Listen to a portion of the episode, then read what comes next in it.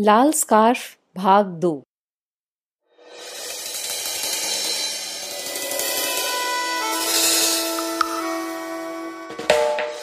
ज्ञानीमार लक्ष्यहीन सा सड़क पर चलता रहा। उसके मन में लूपे के लिए गुस्सा खींच थी। वह चिड़चिड़ा महसूस कर रहा था, क्योंकि एक तरफ़ तो वह ना चाहते हुए भी इस मामले में फंस चुका था, और दूसरी तरफ़ वह इस गुत्थी को सुलझाने का मन भी बना चुका था। उसका दिमाग इस काम में लगा था कि किसी तरह कुछ ऐसे तथ्य, कोई ऐसी बात हो जिससे लूपे भी अनभिज्ञ हो और जो इस मामले की तह तक पहुँचने में उसके काम आए। उसने जल्दी से बाहर कुछ खाया और फिर से चलने लगा। तभी उसके कदम अचानक रुक गए। वह तो रूदर सोरेन में था। उसी घर के पास जहाँ बस कुछ घंटे पहले वह लूपे से मिला था। एक अजीब सी शक्ति मानो उसे यहाँ तक ले आई थी। हो ना हो, इस ताले की चाबी यहीं मिलेगी। लूपे का दिमाग इतना तेज था और उसके तर्क इतने सटीक कि जहाँ से उसने काम गैनीमार को सौंपा था, उसे वहीं से शुरुआत करनी होगी। सारी हिचक भुलाकर गैनीमार जीने से फिर तीसरी मंजिल तक पहुँच गया। फ्लैट का दरवाज़ा खुला था। किसी ने मेज पर रखे सामान को हाथ नहीं लगाया था। उसने सब चीज़ें अपनी जेब में डाली और वहाँ से चल पड़ा।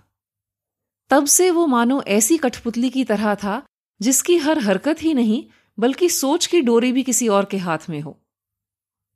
उसे अब पौ नर्व के इलाके में उस आदमी को ढूंढना था।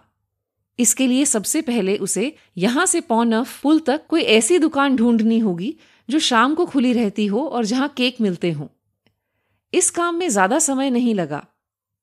सैन लजार स्टेशन के पास ही एक शेफ मिल गया जिसके डब्बे वैसे ही थे, जैसे डब्बे के टुकड़े गनीमार की जेब में थे।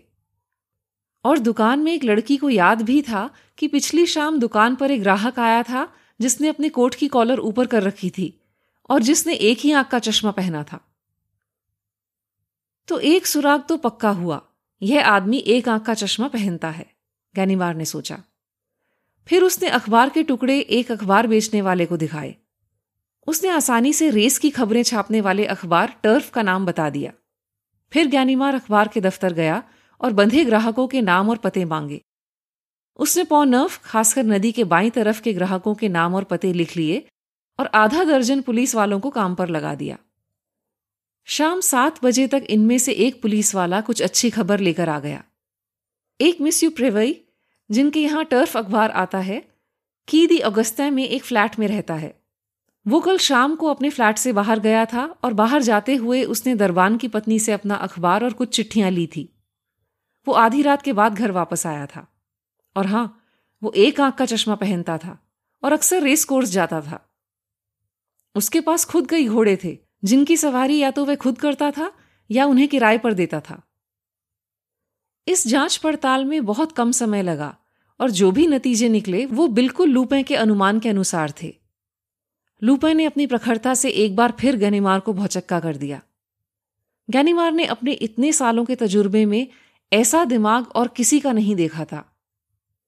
वह मिस मिस्यू दुदुई के पास गया। सब तैयार है, चीफ? बस वारंट चाहिए। हैं? क्या? मैंने कहा, हम अपराधी को गिरफ़्तार करने के लिए तैयार हैं। गैनीबार ने दोहराया। मतलब तुमने कातिल को ढूंढ लिया? जी। पर कैसे? गैनीमार थोड़ा झेप गया। बस एक तुक्का लग गया। कातिल ने सारे सुराग नदी में फेंक दिए थे। उस पार्सल का कुछ सामान किसी को मिल गया और वो मुझ तक पहुँच गया। किसे मिल गया? एक नाव वाले को। उसने अपना नाम नहीं दिया। कहीं किसी मुसीबत में ना फंस जाए इस डर से। पर इतने सुराग काफ़ी थे कातिल तक पहुँचने के लिए। गैनीवार ने चीफ को अपनी जाँच के तरीके बताए। और तुम इसे तुक्का कह रहे हो? चीफ दुदुई ने कहा, इतना बढ़िया काम तो तुमने आज तक नहीं किया, गैनीमार।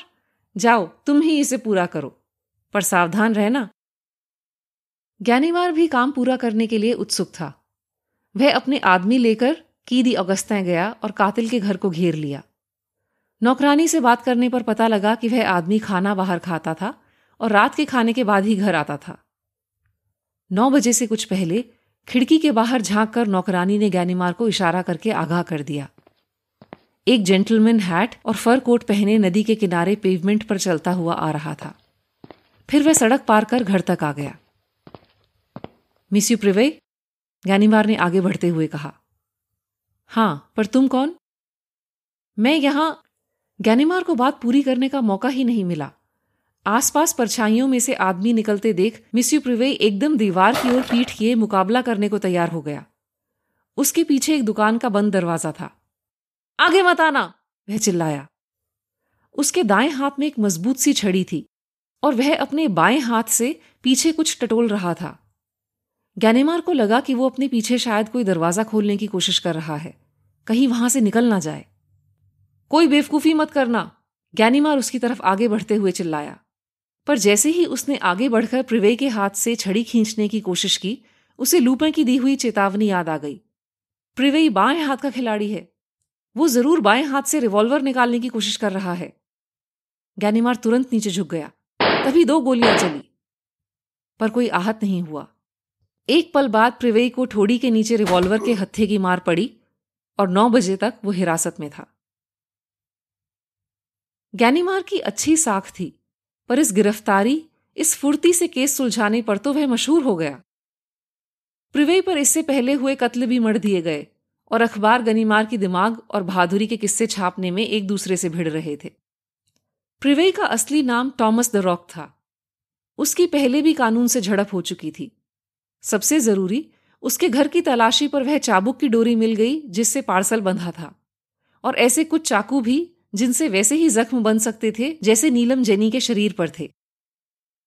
पर आठवें दिन केस ने पलटी खाई। अभी तक प्रिवे ने पूछताछ में पुलिस के किसी भी सवाल का जवाब नहीं दिया था।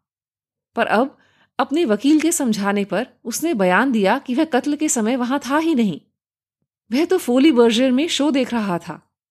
उसके जैकेट से टिकट का टुकड़ा भी बरामद हुआ, जिस पर सही तारीख और शो का समय लिखा था। ये तैयारी तुमने कत्ल करने से पहले ही कर ली थी। मैजिस्ट्रेट ने आरोप लगाया। तो साबित कीजिए, प्रिवे ने कहा। अभियोग पक्ष ने गवाह पेश किए। केक की दुकान की लड़की को बस लग रहा था कि उसने शायद इस आदमी को देखा है। रूदबर्न के दरबान को भी बस लगा ही शायद यही आदमी नीलम जेनी से मिलने आया करता था। पर कोई भी विश्वास से पक्का ये नहीं कह पा रहा था। मुजरिम पर कानून की पकड़ ढीली पड़ रही थी। जज ने अपनी दुविधा ज्ञानीमार्ग से साझा की। इस तरह तो यह केस बहुत कमज़ोर हो गया है। हमारे पास प्रिवे के खिलाफ कोई पुख्ता सबूत है ही नहीं। पर आपका मन तो जानता है ना कि यही मुजरिम है जज साहब? अगर ना होता तो गिरफ्तारी के समय यूँ हमला क्यों करता? उसके अनुसार उसे लगा कि कोई उस पर हमला कर रहा है। और उसने कभी नीलम जनी नाम की लड़की को देखा तक नहीं। हमारे पास कोई गवाह नहीं है जो इसे झुटला सके। और अगर नीलम चोरी भी हुआ है तो हमें उसके घर से तो कम से कम नहीं मिला। और ना ही कहीं और से, गैनीवार ने कहा। हाँ, बिल्कुल। पर इससे यह तो नहीं साबित होता कि यही आदमी चोर या कातिल है। मैं बताता हूँ, हमें क्या चाहिए। हमें उस लाल स्कार्फ का दूसरा हिस्सा चाहिए। वो भी जल्द ही। दूसरा हिस्सा? हाँ, ज़ाहिर है कि अगर खूनी उसे अपने साथ ले गया था तो वजह यही हो सकती है कि उस हिस्से पर खून से सनी उंगलियों के निशान होंगे। ज्ञानीमार कुछ नहीं बोला। कई दिनों से उसका अनुमान पक्का होता जा रहा था कि और कोई सबूत मुमकिन है ही नहीं। सिर्फ़ वह रेशम का लाल स्कार्फ ही ऐसा इकलौता सबूत था जो प्रिवे का जुर्म साबित करता था। और अब, क्योंकि प्रिवे की गिरफ्तारी का सारा श्रेय उसे मिला था तो ये ज़िम्मेदारी भी उसी की थी कि वह मुजरिम के खिलाफ सबूत पेश करे।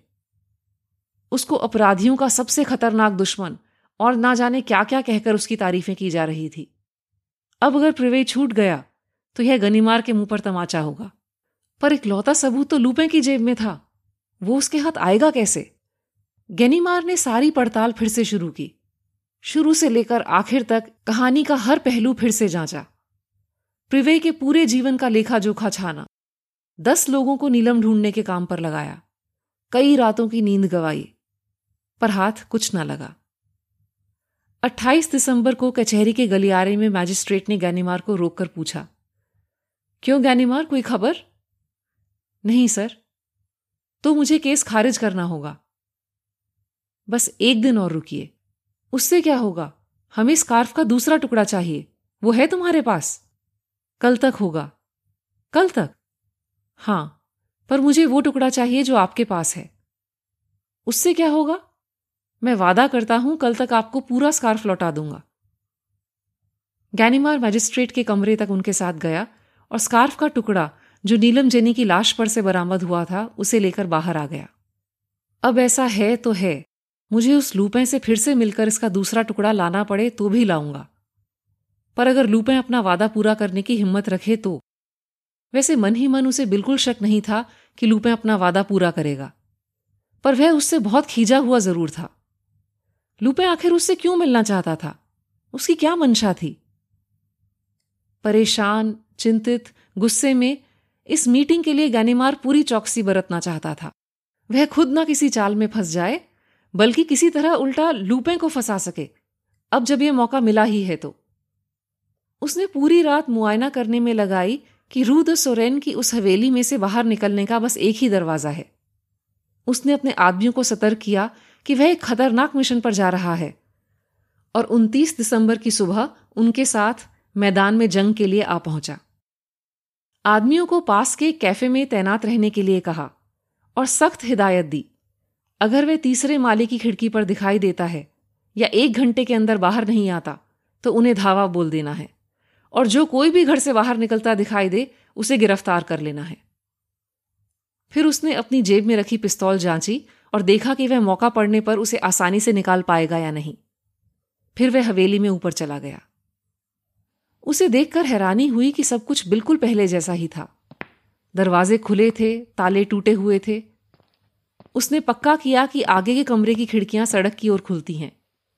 फिर उसने तीनों कमरों की जाँच की। तीनों खाली थे। लगता है मिस्टर लूपें डर गए। उसने बुदबुदाया, कैसी बात कर रहे हो? एक आवाज़ पीछे से आई। पीछे मुड़कर देखा तो रंग रोगन करने वाले कारीगर के कपड़े पहने एक बूढ़ा खड़ा हुआ था। वह गैनीमार को देखकर मुस्कुराया। ये भी क्या खास पल है ना दोस्त? दस साल में शायद एक ऐसा दिन आता है। मैंने सब कुछ कितने अच्छे ढंग से सोचा ना?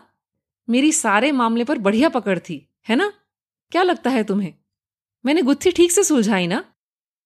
हाँ हो सकता है कहानी में एक दो कमियाँ रह गई हों, पर वाह! वाह, जो कुछ हुआ, उसका अनुमान लगाने से लेकर तुम्हारा आज यहाँ सबूत लेने के लिए आने तक मज़ा आ गया। तुम स्कार्फ लाए हो ना? हाँ उसका आधा हिस्सा। तुम्हारे पास दूसरा है? ये रहा। आओ देखते हैं ये मेल खाते हैं या नहीं। दोनों ने स्कार्फ के टुकड़े मेज पर रख दिए। कैंची से काटे हुए निशान बिल्कुल मेल खा रहे थे। और दोनों टुकड़ों का रंग और कपड़ा बिल्कुल हूबहू था। पर तुम ये देखने तो नहीं आए थे, लूपे ने कहा। तुम्हारा सरोकार तो खून के धब्बों से है। इस तरफ़ आओ, यहाँ रोशनी बेहतर है। वह दूसरे कमरे में गया जहाँ की खिड़की अंदर के चौक में खुलती थी। उसने स्कार्फ का टुकड़ा उठाकर खिड़की के कांच की तरफ़ किया। गैनीमार खुशी से चौंक गया। उंगली और हथेली के निशान साफ़ दिख रहे थे। सबूत पक्का था। कातिल ने अपने खून से सने हाथ से स्कार्फ को जेनी की गर्दन पर लपेटा था। यह बाएँ हाथ का निशान है। इसीलिए मैंने तुम्हें आगाह किया था। तुम्हें मेरा ऐसा कहना रहस्यमय लगा होगा ना? गैनीमार ने सबूत तुरंत अपनी जेब में रख लिया। लूपे ने सहमति में सिर हिलाया। बिल्कुल सही बिल्कुल सही। मैं खुश हूँ तुम इतने खुश हो, सच। देखा, इसमें मेरी कोई चाल नहीं थी। मैं बस अपने दोस्त के लिए कुछ करना चाहता था। हाँ बस थोड़ी सी जिज्ञासा थी। मैं इस स्कार्फ का दूसरा हिस्सा देखना चाहता था जो पुलिस ने लाश पर से बरामद किया था। एक मिनट दिखाना तो जरा। अरे डरो मत, अभी देखकर वापस कर दूँगा। लू लूप बेपरवाही से स्कार्फ के फुंदने से खेल रहा था और बोलता जा रहा था। ये औरतों की चीज़ें भी कैसी होती हैं ना? तुमने जेनी की नौकरानी के बयान पर गौर किया? नीलम जेनी सिलाई कढ़ाई के काम में बहुत अच्छी थी। अपने सब हैट और कपड़े वो खुद बनाती थी। तो ज़ाहिर है ये स्कार्फ भी उसने खुद ही बनाया होगा। और वैसे मैं थोड़ा जिज्ञासु तो हूँ ही। तो मैंने पहले ही देख लिया था कि वो स्कार्फ का टुकड़ा जो अब तुम्हारे पास है, उसके फुंदने में जेनी ने एक पूजा का छोटा सा मेडल सिला हुआ था, तावीज की तरह। Our lady of good succour का मेडल, अच्छी किस्मत के लिए। और फिर भी बेचारी, देखो, इंस्पेक्टर की नज़र लूपें से हटी नहीं थी। लूपें बात करे जा रहा था। तो मैंने सोचा अच्छा होगा अगर मैं स्कार्फ का दूसरा टुकड़ा भी देख सकूँ। पता नहीं कहीं उस सिरे के फुंदने में भी कोई तावीज ना हो। देखो दोस्त, है ना ये कमाल की कारीगरी? एक लाल रंग की डोरी को इस छोटी सी लकड़ी की कटोरी पर गुथा हुआ है। यहाँ बस इतनी सी जगह है जिसमें कोई तावीज रखा जा सके। या कोई बहुत अनमोल चीज़, जैसे जैसे शायद एक नीलम? अब तक लूपें फुंदने की लाल डोरी को ढीला कर चुका था। और फिर उसने अपने अंगूठे और उंगली के बीच एक नीला मणि निकाल कर दिखाया। उस पत्थर की चमक से ज़ाहिर था कि यह अनमोल, बेशकीमती पत्थर है। देखा? क्या कहा था मैंने? इंस्पेक्टर की आँखें नीलम की चमक और खूबसूरती से चुंधी आ गई, पर अब उसे सारा खेल समझ आ गया। वह तिल मिला रहा था। तू? तू बदमाश? चोर? नाली के कीड़े? दोनों आदमी आमने सामने थे। वापस कर वो मुझे। गैनीमार चिल्लाया लूपे ने स्कार्फ का टुकड़ा उसकी ओर कर दिया। और नीलम भी। कैसी बात कर रहे हो? वापस दे, वरना। वरना क्या? लूपे ने कहा। तुम्हें क्या लगा? ये केस मैंने तुम्हारे आगे बस यूँ ही थाली में रखकर परोस दिया था। वापस कर। ओ मेरे प्यारे गैनीमार तुम्हें समझ नहीं आया? पिछले चार हफ़्ते से तुम मेरा ही काम कर रहे हो। एक अच्छे पालतू कुत्ते की तरह। वहाँ जाओ, टॉमी। मैं वहाँ तक नहीं पहुँच सकता। जाओ, वो नीला पत्थर लेकर आओ, टॉमी। यहाँ आओ, टॉमी। ये लो तुम्हारे लिए एक बढ़िया चीज़। Good boy, Tommy. ज्ञानीमार तम तमा रहा था। बस सोच रहा था कि वो किस तरह अपने आदमियों को नीचे से बुलाए। वो अब जिस कमरे में थे, उसकी खिड़की तो चौक में खुलती थी। सड़क की ओर खुलने वाली खिड़की से बाहर झांकने के लिए उसे दूसरे कमरे में जाना पड़ेगा। क्यों ना वो भागकर उस कमरे तक चला जाए? वैसे तुम लोग इतने बेवकूफ़ कैसे हो सकते हो? लुपें बोले जा रहा था। ये रेशम का टुकड़ा सारे वक्त तुम्हारे पास था, और तुम में से किसी को नहीं सूझी कि एक बार इसे ठीक से टटोल कर तो देख ले। ऐसी क्या बात है इसमें कि उस बेचारी लड़की ने इसे पकड़े पकड़े अपनी जान दे दी? बिना कुछ सोचे ऐसे ही इधर उधर भटकते हुए तुम लोग काम कैसे करते हो? एक पल के लिए जैसे ही बात करते हुए लूपें थोड़ा सा मुड़ा, इंस्पेक्टर ने मौके का फ़ायदा उठाया और तुरंत कमरे के बाहर भागने के लिए मुड़ा। उसने दरवाज़ा खोला तो ये क्या? दरवाज़ा तो जाम था, खुल ही नहीं रहा था। लूपा ने ज़ोर से ठहाका लगाया। ये भी नहीं सोचा तुमने, इतना भी नहीं। तुम मेरे शिकार के लिए जाल बिछा रहे थे, पर यह नहीं सोचा कि इसके लिए मैं तैयार रहूँगा। मैं तुम्हें इस कमरे में यूँ ही लेकर आ गया क्या? यहाँ के दरवाजे के ताले अंदर से नहीं खुल सकते। क्या सोच रहे हो? मैं क्या सोच रहा हूँ? ज्ञानीमार आपे से बाहर था। उसने अपनी पिस्तौल निकाल ली थी और लूपे पर तान दी थी। ये सोच रहा हूँ मैं। हाथ ऊपर करो अपने। फिर से मात खा गए।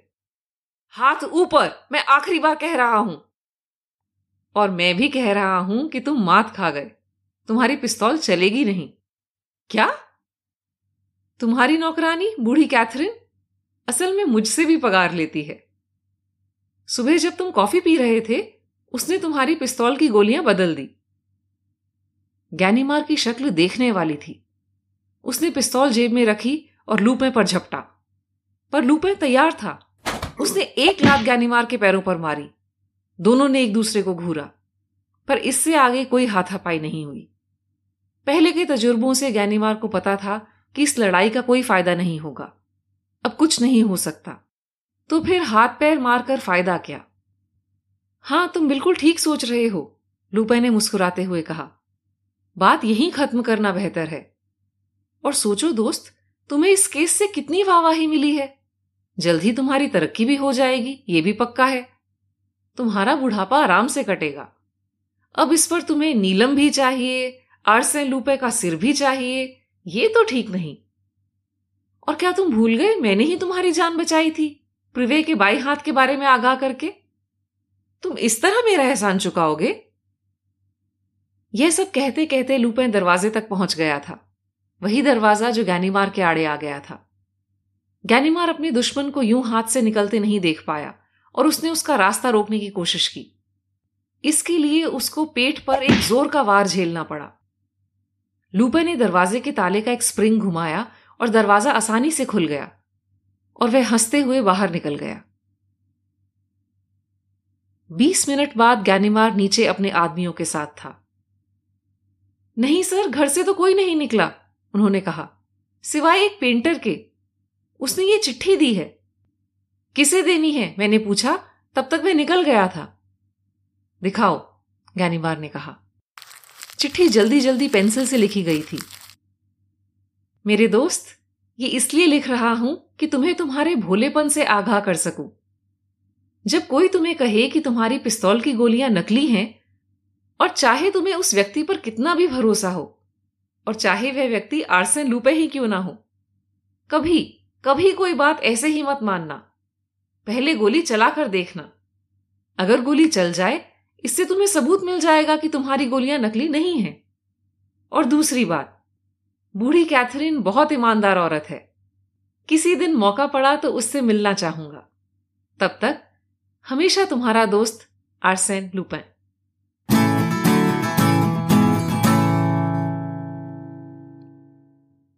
पिछली बार मैंने आपको आइसलैंड के गर्म चश्मों के बारे में बताया था और पूछा था भारत में कुछ ऐसी जगहों के नाम जहाँ गर्म पानी के चश्मे हैं।